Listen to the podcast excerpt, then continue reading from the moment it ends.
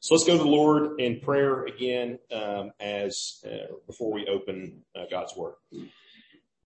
Father God, again, we thank you for this time. We thank you for a chance to join together to open your Word, um, to see what you have for us uh, this evening, God. We ask that you would work in each of our hearts in whatever way you see fit, God. If you are uh, if, if, if, we are in need of conviction, uh, that you would convict us. If we are in need of encouragement, that you would encourage.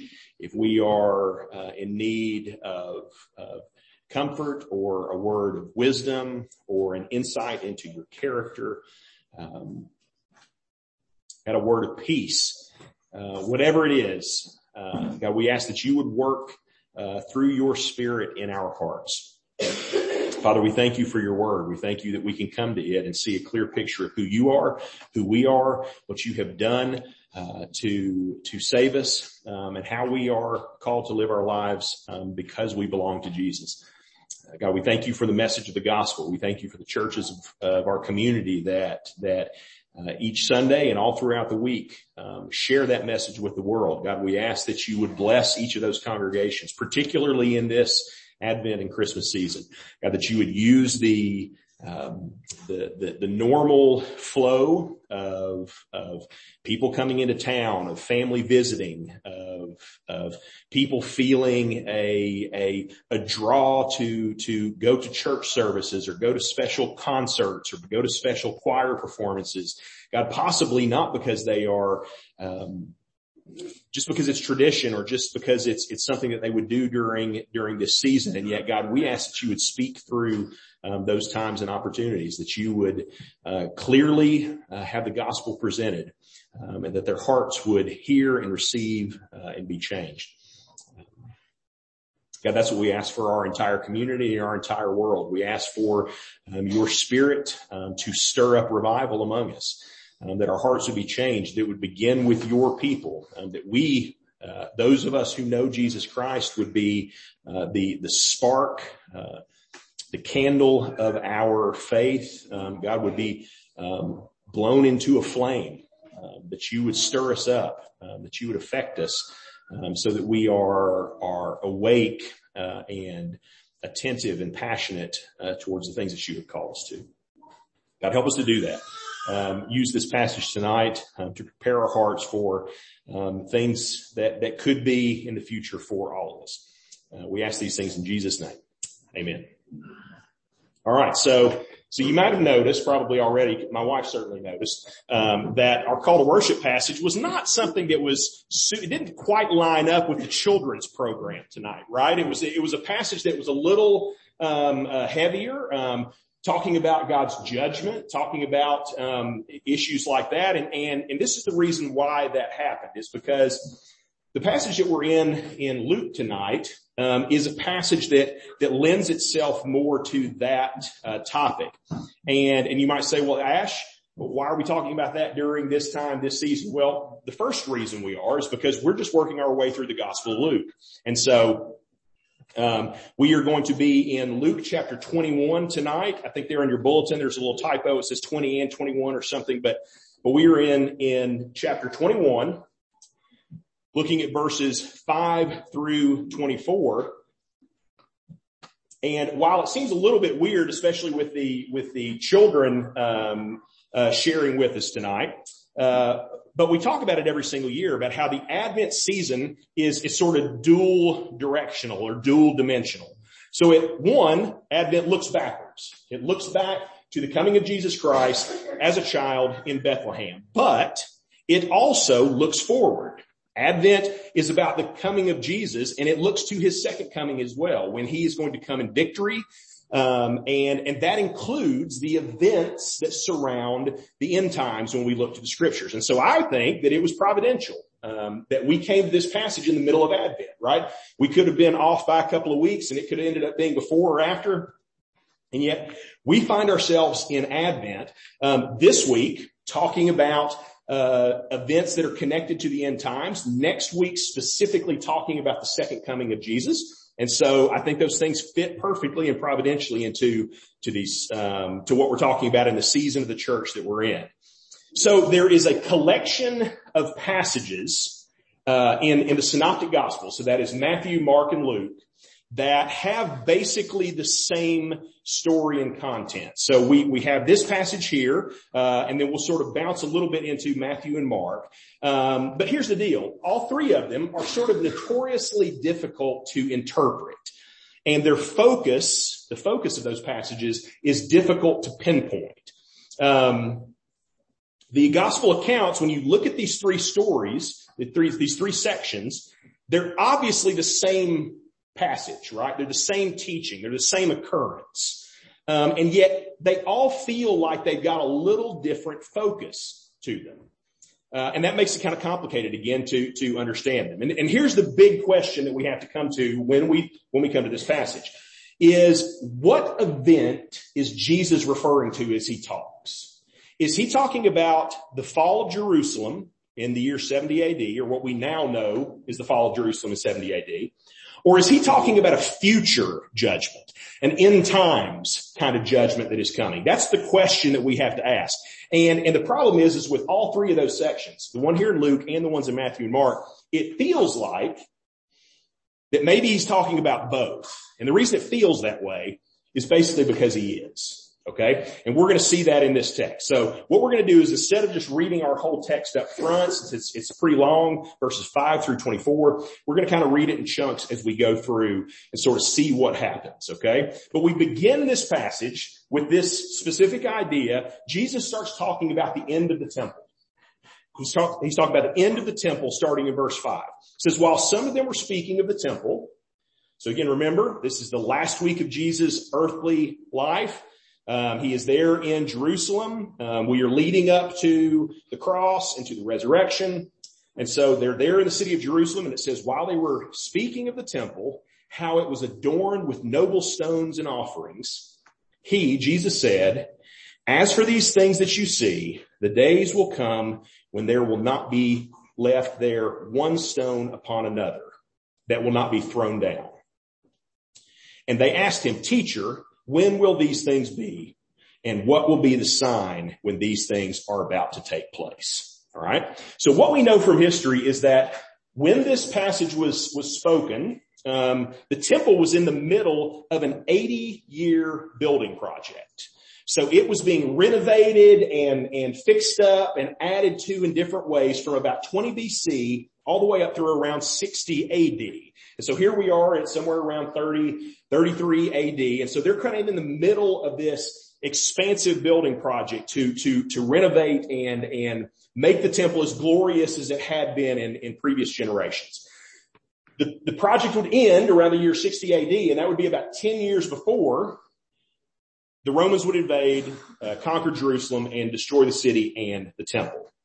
And so in verse 6, Jesus prophesies a complete destruction of this temple that's there. The siege that would come, and we've talked about this a couple of weeks ago because we've hit this theme a few times throughout Luke. Jesus continues to remind the disciples of what's coming. And so we talked about a few weeks ago, maybe it's been a few months ago now, that this siege, Rome would come, they would build a second wall around the entire city, essentially trapping the entire city inside. Uh, there would be starvation. There was cannibalism. Uh, it would lead to over a million deaths of people who had fled into the city to try to run from the Romans. The, the tradition tells us that Jesus' um, prediction comes true. History tells us that Jesus' prediction comes true. In fact, the temple is completely destroyed, brick by brick. All right. Um, what we are told again from tradition is that the Romans believed that all that gold that was inlaid and lined and all over the temple, that as the temple burned, that gold melted and started to go into the cracks of the temple. And so the Roman soldiers were like, man, if we could tear this thing apart, we could, we'd be rich. There's all this stuff down in here. So piece by piece, they pulled the temple apart. Um, and that has been the case till this day. The temple still is torn down. Uh, all that's left is those foundation walls that you can still go to, the wailing wall that you can still go to in, in Israel, but, but the temple has not existed for 2000 years. This glorious structure that functioned as the center of Judaism would cease to exist. And so in verse seven, the disciples ask, teacher, when will these things be? And what will be the sign of these things that are about to take place. Well, what things? Well, the destruction of the temple, okay? That's a, that's a timestamp for us, alright? That shows us that the, the specific context that we're looking at in Luke, he's talking about the destruction of the temple. He's not talking about other things, okay? At least specifically. He's talking about the destruction of the temple that we know is going to happen in 70 AD, okay? Um, he's not primarily talking about the end times in this passage. Now again, a lot of people come to this passage and they assume that he must be talking about the end times. And then he starts talking about all these, like if this is only applied to the end times and certain things have to happen, we got to rebuild a temple and we got to do all these things and it's got to, you know, and, and we get into this problem. But it seems to be the case that that's not what's going on here. In Mark's account of this and in Matthew's account, the end times seem more up front in the story. All right. So it seems to be the case that he's, he's probably talking about the events of the end times. They're in the foreground. The events of 70 AD are maybe in the background. But for Luke, it's exactly the opposite. So for example, in Matthew, the question that they ask in Matthew is this, tell us when these things will be and what will be the signs of your coming at the end of the age. Okay. That's a lot more explicit to say they are asking questions about his, the end times. All right. But that's not what we see in Luke's account. Now here's what I'm, some of y'all are going, well, which one's true, Ash? Which one happened? Well, they both happened. Okay. The, the key is, is that each gospel writer is drawing parts of the conversation out to make a point, to zoom in on a certain principle. It's not that one of these is right, one of these is wrong. It's that all of this is there. All of this was there when Jesus actually spoke this word, these words.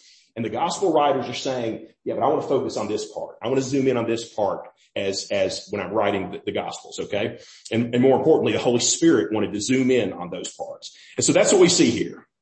Luke is focusing primarily on 70 AD. And so Jesus speaks of the destruction of the temple and then the disciples specifically ask, teacher, when will these things happen?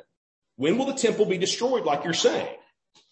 And so the deal is, is that Jesus, and the reason why it seems like he's talking about both, a concept that we've talked about many times, is that Jesus is speaking in a, what we call a typological way.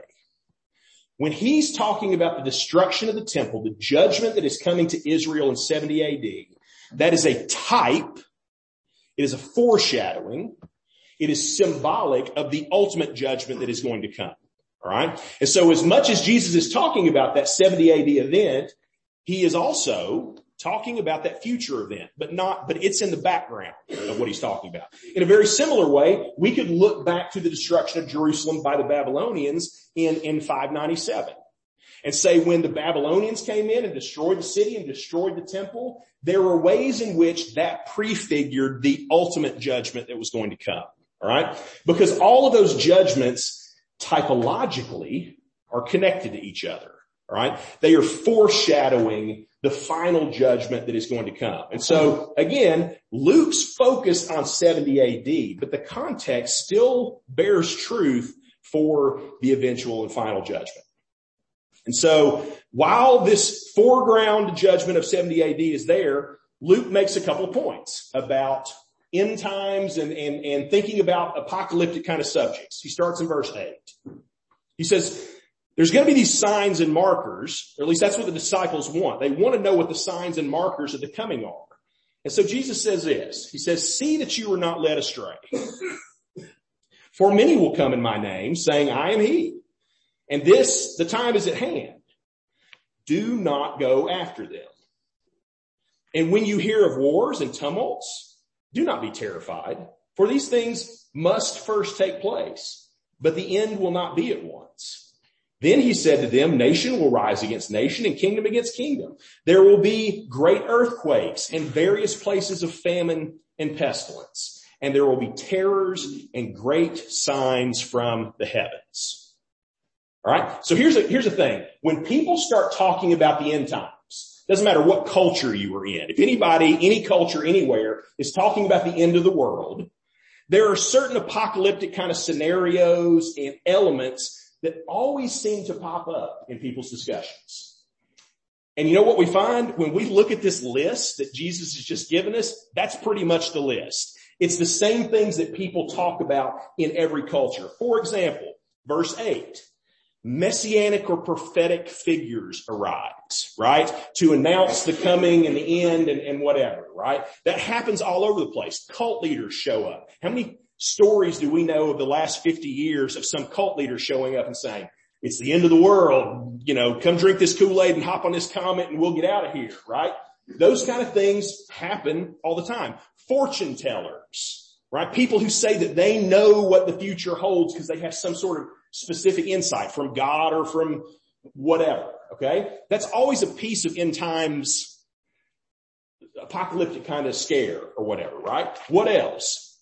Wars. Man, every time a war pops up, particularly in the Middle East, in Russia, in China, somewhere else. What do people start saying? Man, it's the end. These are the events of the end times. Conflicts are large scale wars, all these things.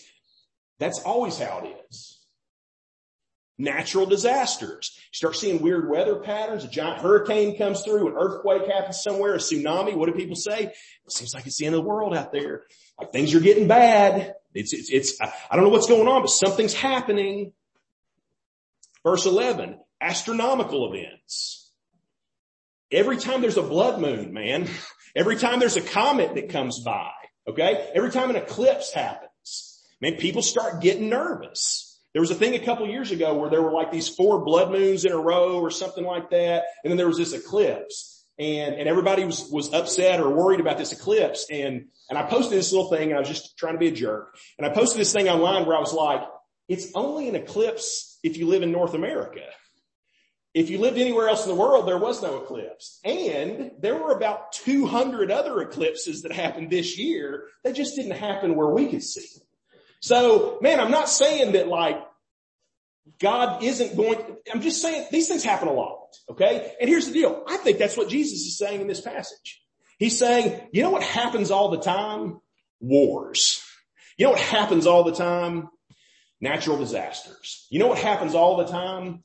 cult leaders. All right. You know what happens all the time? Cool stuff in the sky, right? Comets and asteroids and, and, and eclipses and things like that. So notice this in that same passage where he's talking about these signs, he said, he, he, he brings out two things. He says, one, don't be led astray by these people that come saying these things. Don't be led astray by the people who show up and say, I'm Jesus. Uh, I'm the second coming, follow me. Don't be led astray by those people. And moreover, he says, don't be afraid. Don't be terrified when these kind of things happen out there in the world. Well, why should we not be terrified? Because some of those things are kind of scary, right?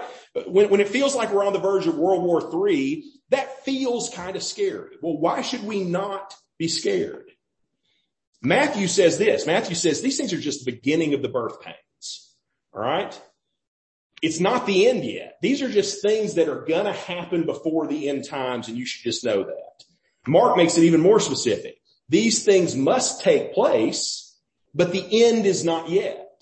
Okay. So again, Jesus is saying none of these things are really signs in and of themselves. That's not to say that there won't be some of these things that happen before the actual end times happen.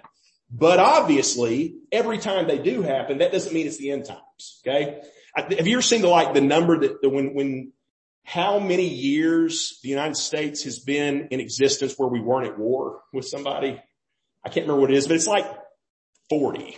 Okay. Like in our whole history, we've been at war all of our, all of our existence almost. And then somebody has done it on a world scale and said, has the world ever been at peace? And the answer is pretty much no. Like there has always been something going on somewhere. So Jesus says, yeah, there will be crazy things going on before the end times, but there's crazy things going on all the time. All right. So that's the first reason, reason why we don't need to be afraid is this is the way a broken world looks. But here's the other and the main reason why we don't need to be afraid is because Jesus is saying, I have told you these things are coming. And so you shouldn't see these things as evidence of the fact that God is absent or doesn't care or he's disappeared or something like that. When a war happens, instead of going, man, does God just, does he not care? Does he just let the world go out of control? No, the answer is Jesus told us all these things would happen. Right? everything is going according to plan, actually. This is exactly what Jesus said would happen. And so as we see these crazy things happen, it's not a picture of God abandoning us. It's not a fact that he's disinterested in us. It's certainly not the case that he is non-existent or something like that. It's basically saying this is exactly the kind of world that I told you you were going to live in. And these are the exact kind of things that will happen and everything is working according to plan. So again, maybe that's disconcerting to you. You go, well, I don't like that that's the plan. I wish things were peaceful and nice and there weren't weird blood moons or whatever, right? I wish it wasn't that way. But Jesus says it is that way. That's what a fallen world looks like. And it's going to look like that until the end. Now, he, he continues on and he goes into another characteristic, something that is coming and will come for, for the disciples and for the followers of Christ. And it's something that we would assume would make us feel a sense of abandonment by God. He says something's going to happen and you would probably expect that when it did happen, you would feel like God had abandoned you. But Jesus is going to tell us that it is in that moment that God is most keenly apparent, that he is particularly present at that moment. And the thing that's going to happen is persecution. Persecution is coming, Jesus says. Verse 12. She says, but, but before all this, another timestamp, right? But before all this, before the things I just talked about, before the destruction of the temple, he says, they will lay hands, they will lay their hands on you and persecute you, delivering you up to the synagogues and prisons, and you will be brought before kings and governors for my name's sake. This will be your opportunity to bear witness. Settle it therefore in your minds not to meditate beforehand on how to answer. For I will give you a mouth and wisdom which none of your adversaries will be able to withstand or contradict. You will be delivered up even by parents and brothers and relatives and friends. And some of you they will put to death. You will be hated by all for my name's sake, but not a hair of your head will perish. By your endurance, you will gain your lives. So we say it over and over again. We've talked about this many times as we've gone through the scriptures but it will probably not sink in for us until we experience it in, in, in reality. And that is the fact that persecution is coming. Okay. It is what we should expect as followers of Jesus Christ at all times in all places. If we happen to live in a time and a place where we don't have to be persecuted, then praise God. We thank him for the grace and the peace that, that we have been allowed to live in. But it's not what we should expect.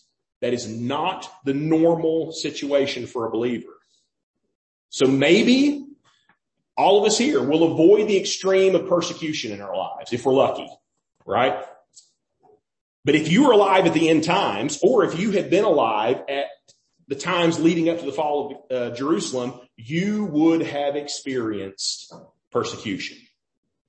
And again, it, it sounds alarmist, and we certainly live in an alarmist kind of age. We live in an age where we're just, man, we're worried about everything and make a big deal about everything.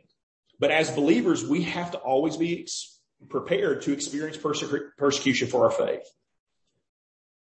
And I'll be honest, that is a worry that lingers in my mind when it comes to the church today.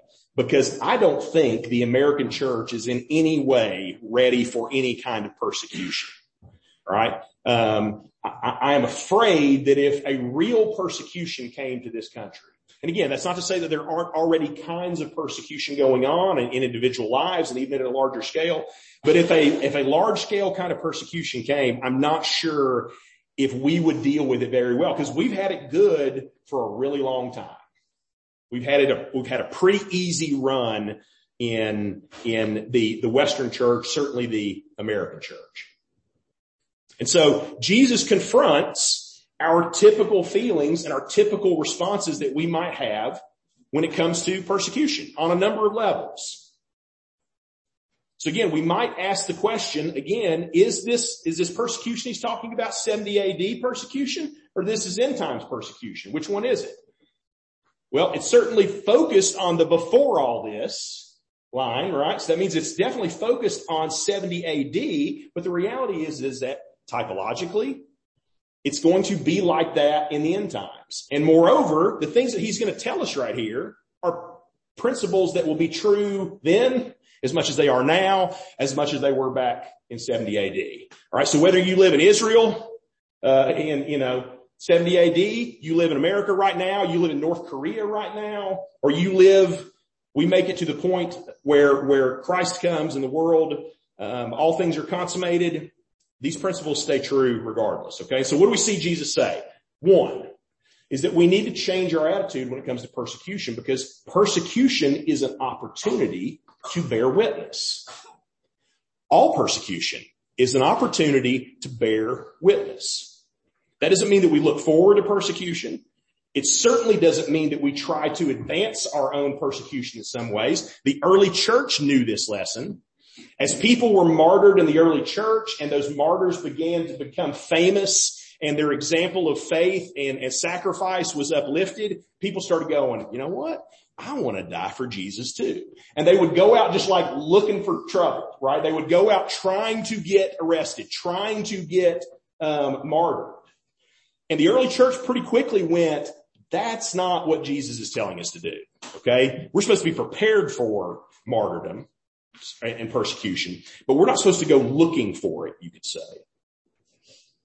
But if it comes, Jesus is saying you need to start thinking of it in a different context. This will be an opportunity to bear witness to Jesus Christ. Even in your daily lives now, and we can imagine any kind of scenario. We can imagine a kid getting made fun of at his high school. We can imagine an employer um, um, not caring about your, your faith and, and putting things into your life that you have to say, Hey, I'm sorry. I can't do that because I'm a follower of Jesus Christ. We think of those things and we go, look, look at this undue persecution that's happening in, in, in this situation. I think Jesus is saying, no, you know what you're getting to do? You're getting to be a witness to Jesus Christ. When these things come into your life, you're getting to say, I'm not going to stand for that. I'm not going to do that. I'm not going to say that's okay. I'm going to say that what Jesus has called me to is more important than that. And I'm going to live in a different way. And in doing so, you are doing the, the coolest thing that you could ever do, the greatest thing that you could ever do. You are bearing witness to the truth of Jesus Christ. What do the disciples say when they're arrested and beaten for their faith? What do they say? They come home saying, yeah, we got to suffer for Jesus Christ right? Now again, is that because they are weirdo masochists, right? And they just enjoyed that? No, it's because they recognized we had the opportunity to speak truth to power in these situations, maybe even on a large scale. And not everybody has that same opportunity. We were given a specific opportunity to do that in our persecution. So that's the first thing. Um, two, God will empower you in that moment. In the moment of the persecution, God will not be distant from you. He will be very present with you. That's what we're afraid of, I think. I'm afraid of that. I'm afraid that in a moment of persecution, I would fail, that I would cave, that I would collapse. Okay. That's the, that's the huge fear, right? I don't want persecution to come because I'm scared that in a moment that I would, I would quit, I would renounce or something like that. And yet God promises, Jesus promises us that God will be particularly present in that moment. So I've shared the story over and over again in here about the Korean missionaries who went to Iran and were arrested. And at first the Iranian government said, we're going to execute all of you. But finally through diplomatic things, the government said, no, we're going to only kill one of you. We're going to let the rest go home. And so there was literally an argument among those Korean leaders who was going to be uh, martyred. Uh, but each one was saying it should be me. The pastor said, well, I'm the pastor. It should be me. I'm the one who will die. And somebody else said, no, no, no, you're our shepherd. You need to go back with the flock. Let one of us do it. And there was this whole situation that arose. Finally, the pastor was executed. The Korean missionaries were sent back home and the testimony that they gave was this. They said, God was so close to us in that Iranian prison. We could feel his presence so, it was so real to us. And now we're back in the safety of Korea. and it doesn't feel that way anymore. We can't get back there. And so these people are saying, we wish we were still in persecution at a level. We wish we were still in that Iranian prison because it was worth it, because God was so close to us in that moment. Jesus, I think, is saying the same thing. God's not going to be far away from you in persecution. He's going to be closer than he's ever been in persecution. Man, it is a strange thing that Jesus would say, don't prepare for what you're going to say. Okay. That doesn't seem like Jesus-y. Okay. We're supposed to know and grow and learn, right? We're supposed to have an answer at all times. In this one circumstance, Jesus says, man, don't worry about it. Don't go trying to build up a good defense in your head for that day because on that day, I'm going to be standing right there next to you whispering into your ear what to say essentially. And so God is going to be with us in those moments. Three, persecution can come from anywhere. Israelites going to turn on Israelite. Family is going to turn on family. The people that turn you over to the authorities, what does it say? Are your parents, or your brothers and sisters, or your mothers and fathers and children. Uh, uh, uh, something in the background of this passage. He's talking about persecution. He's talking about these issues, but there's a second theme here. What we are witnessing in these few short verses is the end of Israel, the end of Judaism, functionally. It is the breakup of the people of Israel, the destruction of the holy city, the destruction of the temple. That's it. That's Judaism. All right. And in this one passage, Jesus says, in a few short years, it's all going to be gone. You are going to be a broken and divided, scattered people. The holy city is going to be destroyed and the temple is going to be torn to the ground. So that's another theme that is in the background here. But Jesus is saying persecution will come from all kinds of places. We expect it to come from the world, but he says we need to be rec- recognized that it will come from people who are closest to us sometimes. And what is that going to lead to? A fourth thing, some of you will be martyred. For some people, this will lead to death. Jesus will be close. That doesn't mean he is going to get you out of it.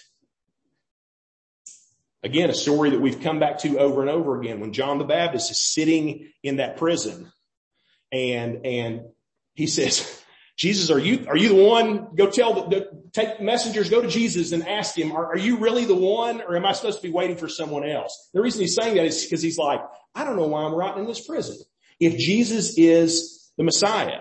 And the passage that Jesus quotes, he, he reads through the quote and he leaves one verse out, and that is the passage about setting the captives free. He leaves that passage out when he tells the disciples to go back to John. And I think the picture there is to say, Jesus says, I am the one who was sent. I am the Messiah. And there's not going to be any freedom for you, John. You're going to die in prison because that's the way this is going to go. Jesus says the same thing here. There is going to be persecution. I'm going to be with you, but some of you are going to be killed. All of the disciples are martyred, except for John, we think. Jesus doesn't promise you life, but he does promise you eternal life. That's a really key distinction. And that'll be really important one day when you are sick with some other disease, even if you never have to experience persecution. Jesus doesn't promise you life, but he does promise you eternal life. Five. Ultimately, they can't do anything to you. What does he say? Not a hair on your head will perish. That's a weird thing to say right after he told you that some of you are going to get killed. What can he mean by that? That not a hair on your head, will perish, although some of you will be martyred. Well, we know what it means. That at the end of the day, to live is Christ and to die is gain. That even if you are martyred, that there will be, that you will be welcomed into your eternal home. You will be seated with Christ. You will be in the bosom of Christ. That ultimately they can't hurt you, even if they take your life here. And finally, six, by your endurance, you will gain your lives. Again, the wording's really important. You will not save your lives by endurance. That's not what it says. You might, but it doesn't say you will save your lives. It says you will gain your lives. We're reminded of what Jesus says earlier, for whoever desires to save his life will lose it, and whoever loses his life for my sake will find it. That's the promise that we have there at the end. So Jesus has given us these principles. He says persecution is coming. You should expect it. And if it comes, you should see it the way I've just talked about here, according to these, these concepts. And then Jesus closes out the passage giving a little more full picture about this thing that is going to happen in 70 AD. Verse 20. But when you see Jerusalem surrounded by armies, that's exactly what ended up happening. Then now that it's, then know that its desolation has come near. Then let those who are in Judea flee to the mountains and let those who are inside the city depart and let not those who are out in the country enter in for these are the days of vengeance to fulfill all that is written. Alas for a woman who is pregnant and for those who are nursing infants in those days, for there will be great distress upon the earth and wrath against this people. You start to see why we read that one psalm at the beginning and the ties it has here. They will fall by the edge of the sword and be led captive among the nations and Jerusalem will be trampled underfoot by the Gentiles until the time of the Gentiles are fulfilled. So there's a cool little story in history. And again, it's one of those stories that we can't know for sure is true, but it is recorded to us in two, two early church historians. One, let me say his name right, Epiphanius, and the other is Eusebius of Caesarea. And both record this tradition that the Christians who lived in Jerusalem around 70 AD that they had heard this prophecy of Jesus, that they knew to watch for these signs that Jesus was talking about. And as the armies of Rome started to say, we're about fed up with this, this little backwoods province of, of Jerusalem, we're going to go do something about it. And as the armies started to march in and began to surround the city of Jerusalem, the Christians said, we've heard about this we're going to step out and go somewhere else. And so there is a historical event that both of these men record called the flight to Pella. Pella was this little city up in, in near the Galilean Sea.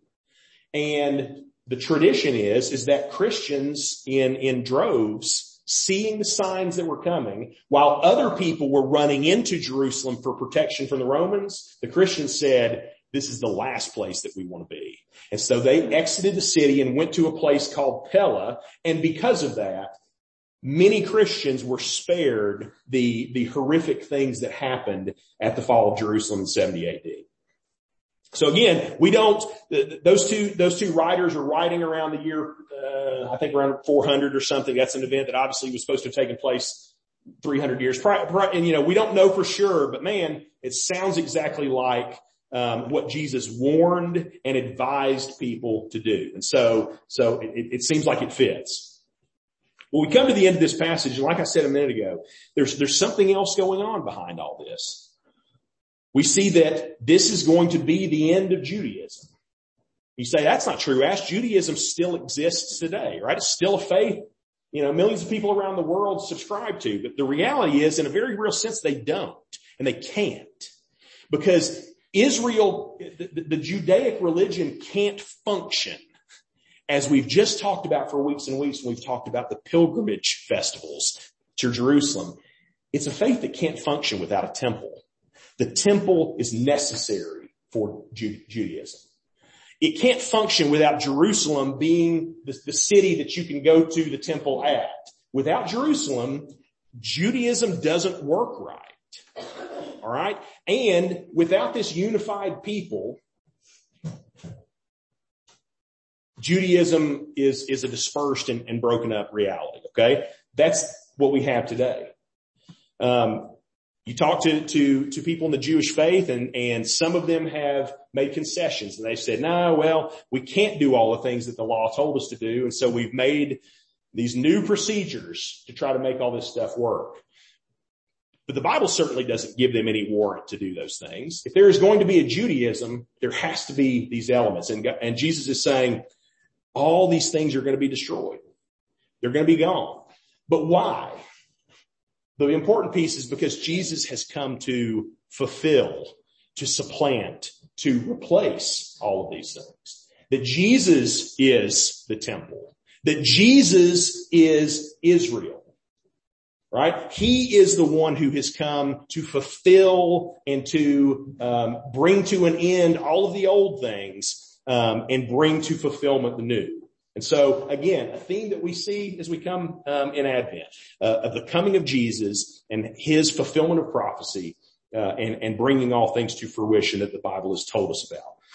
So what I want to do, again, this is more, this is kind of more of a teaching lesson, right? Um, I'm not exactly sure where to go because you might say, well, Ash, that was a whole lot about persecution and I'm not being particularly persecuted right now. And so I hope what you'll do with that is you'll, you'll lock it away, that you'll remember this, right? And understand that, that we always have to be prepared. We're going to talk about that even more in the next few weeks. We have to be prepared. We have to always be on guard, always be watchful, always be wakeful.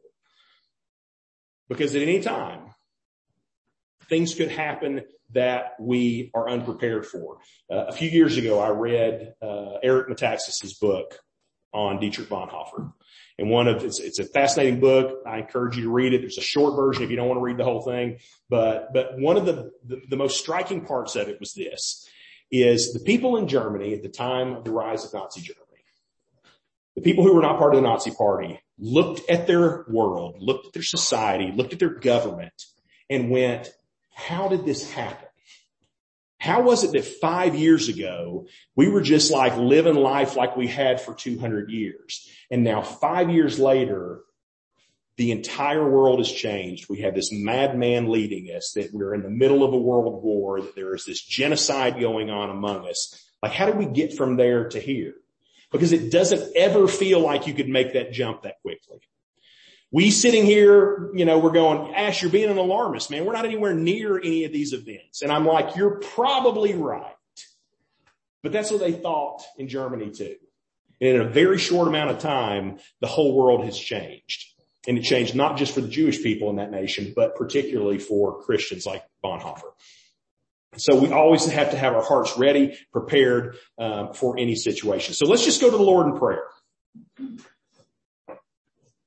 Again, I encourage you to go back through this passage, go back through uh, the the other two passages in uh, Mark chapter 13 and Matthew chapter 24, and and compare and and and read those and see the connections. Next week we'll continue and lead right into what he's talking about at the end of this with the second coming of Christ. And so at that point, he is talking about the end times. He is talking about something beyond uh, the 70 AD event. But let's go to the Lord in prayer. Ask him to work in our hearts. Ask us not to be, the answer to this is not prepping, right? Okay. You're not supposed to build a bunker. That's not going to do it. Okay.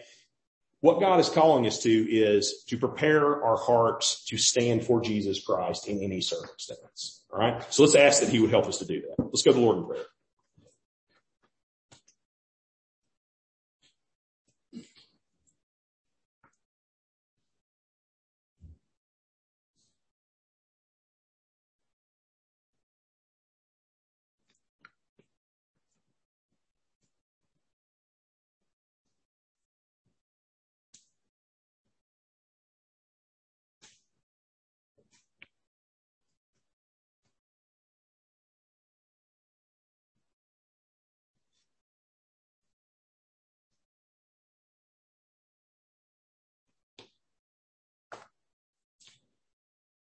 Father God, we, uh, we want peace in our time. Uh, we want uh, peace for our families, peace for our children. We want to um, create a world that they could inherit, um, that would be a world of, of faith and of virtue and of kindness. Got a world that that um, exemplifies the character um, that you have called us to in your word. God, we ask that you would do that. We ask as we pray uh, most every week that you would bring revival. God, that in the midst of the the uh, not only the depravity but the degradation of our society, um, God, that you would um, bless and work in people's hearts, that you would convict of sin, that you would turn people to Jesus Christ, that there would be uh, something that we have not seen in in a century or more, a, a great uh, awakening, a great coming to Jesus Christ, uh, God, not because we have gotten better at, at telling people about who your son is, but because your spirit is moving in a unique way uh, in this time. God, we pray for that. And yet we also understand, God, that God, we are not sovereign over history. We are not sovereign over uh, the course of human events and and the plan that you have for nations. God, empires have risen and fallen uh, in many places over the history of the world. God, we ask that you would prepare our hearts for any circumstance. If you give us peace, then God, we ask that we would use that peace um, for goodness and blessing and justice uh, and service to our brothers and sisters in Christ and to our neighbors.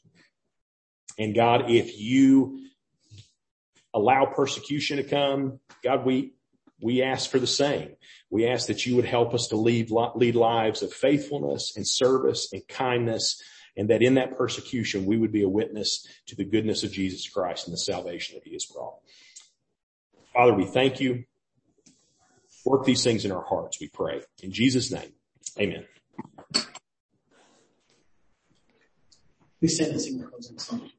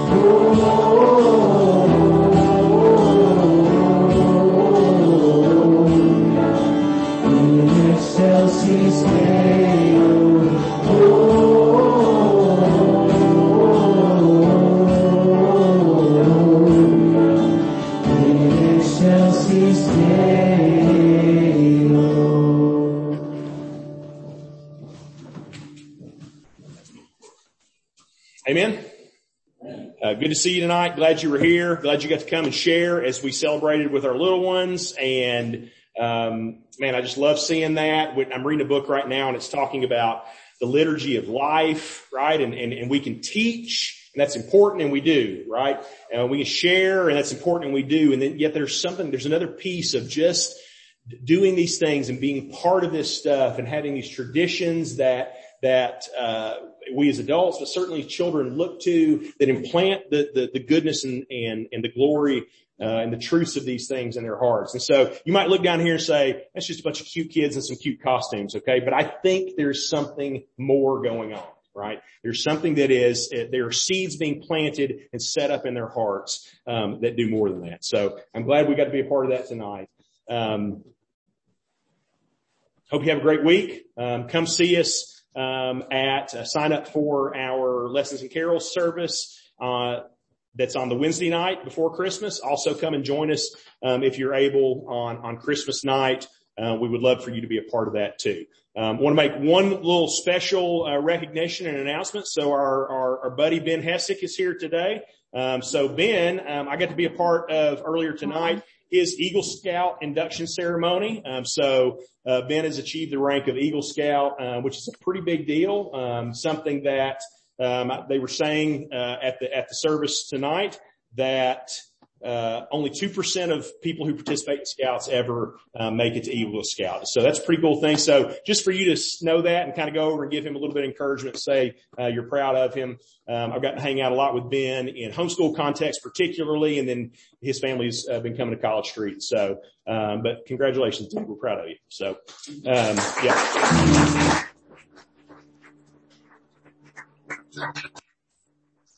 All right. Yeah, there you go. A little musical accompaniment. I like that. Um, okay. Well, here's this benediction as you go. May the Lord bless you and keep you. Make his face shine upon you and be gracious to you. Turn his face towards you and give you peace. We'll see you next week.